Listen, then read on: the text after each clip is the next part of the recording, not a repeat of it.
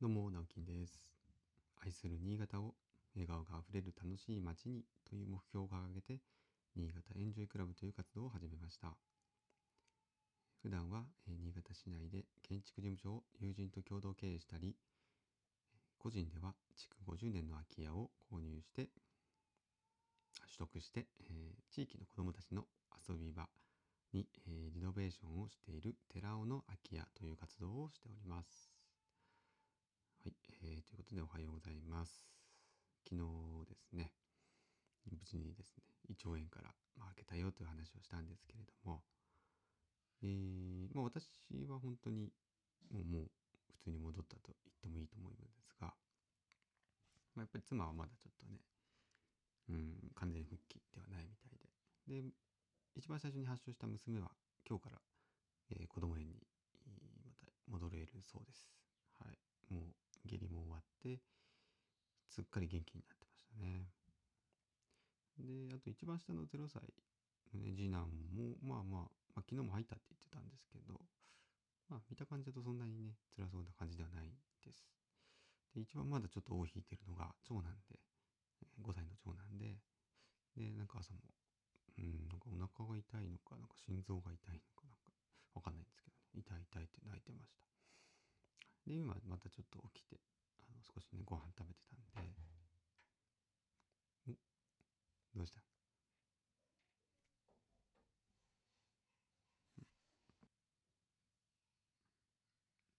あ、すいません。今、あの、おもむろに娘が部屋に入ってきました。入りたいとか言って。えっ、ー、と、何だったっけな？はい。まあまあ、あの、あの息子がね、えーちょっとまた体調悪いんですけども、まあなんとか、はい。まあ結構短期、短期で終わってよかったなと思っております。で、えーっと、なんか6月に入って告知ないなあ、そうだ、あのーこれまたちょっと別途ね、あの、Facebook なので、昨日本当はね、あの、ちょっと告知しようと思った、告知とか募集しようと思ったんですけど、ですね、実は昨日、あの、寺尾の空き家の、まあ、活動についてですね、テニーさんから、新潟テレビさんから、まあ、あの、実は先週ぐらいには、あの、取材の依頼が来ておりまして、昨日、あの、現地でちょっと、あの、下打ち合わせというか、顔合わせというかさせてもらったんですね。で、あの、まあ、本当急なんですけども、えっと、今週の土曜日に撮影をして、来週の10日の木曜日だったかな？の、えっと、夕方一番で、合ってますかねあの、番組名。はい、ニュース番組で、えっと、放送をさせていただきたいということで、まあ、あの、もう快く承諾をしまして、はい、進めていただいてるんですけども、まあ、その時に土曜日の撮影の時に、あの、ぜひその子供がね、遊んでる、こう、なんか絵も欲しいんですっていう話で、まあ、うちの子たちも、あの来てもらう、その時間には来てもらうんですけど、まあ、午前中の10時ぐらいかなとは思ってるんです。で、まあ30分ぐらいで多分ね、終わると思うんですけど、そんな長くはいらないと思うんですけど、まあもしなんかあの、近所の方とかね、なんか、あの、子供をちょっとこう、テレビに出せ、出させたいって、なんか、あのね、映ってもいいよと、なんか楽しそうで見てみたいとか、そういう方いらっしゃいましたら、あの、今週の土曜日、えっと、ん？何日になるんだ？すいません、ちょっと今日付が、ですけど曜日が合ってないんですけども、土曜日は、うん、5日ですね。すいません、5日の土曜日、えー10時に、まあ、寺尾の空き家でですね、ちょっと撮影をやっておりますので、よかったら遊びに来てください。で、ぜひね、なんか子供たちこういっぱい遊んでる絵が撮れたら多分、あの、向こう的にも、うん、なんかいいんじゃないかなと思っているので、あの、ご協力いただける方はぜひ来てみてください。はい、えーということで今日の本題ですね。昨日もお話ししてましたが、えーおじさん2というグループの、デビューイベントについて、本当に最高だったよっていう、何がじゃあ最高だったのっていう話をですね、まあ、したいんですけど、まあ、昨日なんかね、主な概要みたいなお話をしたんですけど、その本当ね、えっ、と、本当に一番良かったのは、もう何回も言うんですけど、子供たちが思ったより残ってくれてた、いてくれてた。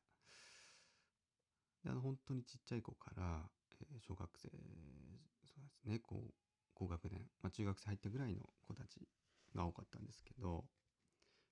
まあ、結構最初の方はね、あの、結構広いやっぱり場所でやってたんですよ。広い丘というか、まあ、広場みたいなところの一角で、えーまあ、プペルトラックっていう、そのプペ、煙突町のプペルの、まあ、絵本のその絵ですよね。絵が、えーとこう光っている、パネルになっている光る絵本というものを搭載したプペルトラックというものがこう設置されている前に、まあ、ステージを組んで、ステージというか、あの、その地面の上で歌ったんですけど、マイクとか、えースピーカーなどをセットして歌わせていただいたんですけども、まあ、その、最初は、えっ、と、オーシャンゼリゼと、あとその後各ユニットが、まあ、あの、歌を歌ったんですね。で、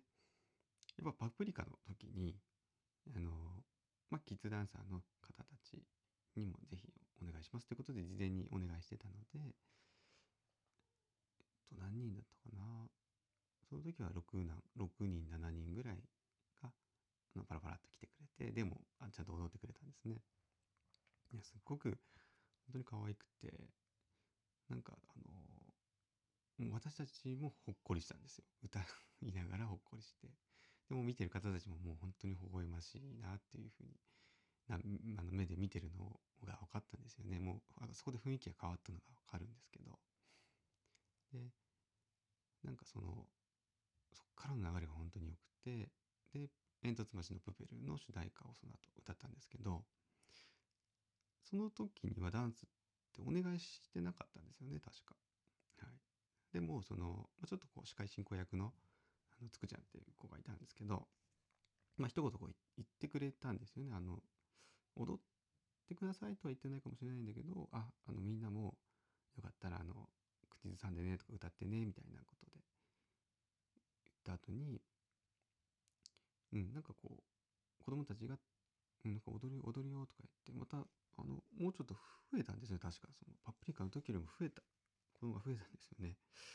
で、まあ、まあ、キッズキッズダンサーの子たちも、あの、まあ、後でちょっと見てみると、その、私たちの、えー歌う前にキッズダンサーの発表があったんですね。すごい人数を30人を超える多分子たちが一斉に踊ってたんですけど、そこでも煙突町のプペルの主題歌に合わせたダンスっていうのが、あの、これ検索すると YouTube で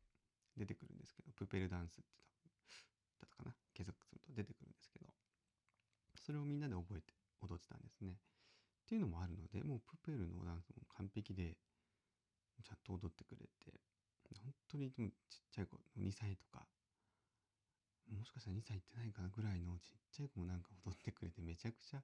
もう、もうニヤニヤしちゃう、本当に微笑ましい状態だったんですけど、で、えっと、その後は、明日があるさか、明日があるさで、もうちょっとまた盛り上がって終わったんですけど、その後に全然あの、まあ、まあないよねって思ったんですよ。まあないよねって思ったんですけど、その子供たちが、誰かがね、アンコールって言い始めたんですよ。知ってるねと思って。知ってるのアンコールみたいな。で、なんかちょっと笑いが起きて、で、みんなもじゃあ、アンコール、アンコールってアンコール起きてですね、もう一回、あの、じゃあ、オーシャンゼリゼみんなで歌いましょうってなって、終わったんですけど、オーシャンゼリゼの時も子供たちも、あのね、わかる子は、あの、最後、オーシャンゼリゼは歌ってくれて、すっごいもう後半の流れが本当に素敵で、うん、やっぱり私たちがね、歌っているステージの方にいるので、みんながこっちを見ているのが当たり前なんですけど、子供たちが出てくることで子供たちが主役になるんですよね。で、私たちがやっぱ BGM というか、背景になれる、なれたっ、当になんかその役目として、うん、決して上手じゃない おじさんたちの歌ですけど、なんかその楽しい役目として、うん、一つ終えられたのかなと思って、すごくいいイベントでした。はい。今日も楽しく過ごしていきましょう。それではバイバイ。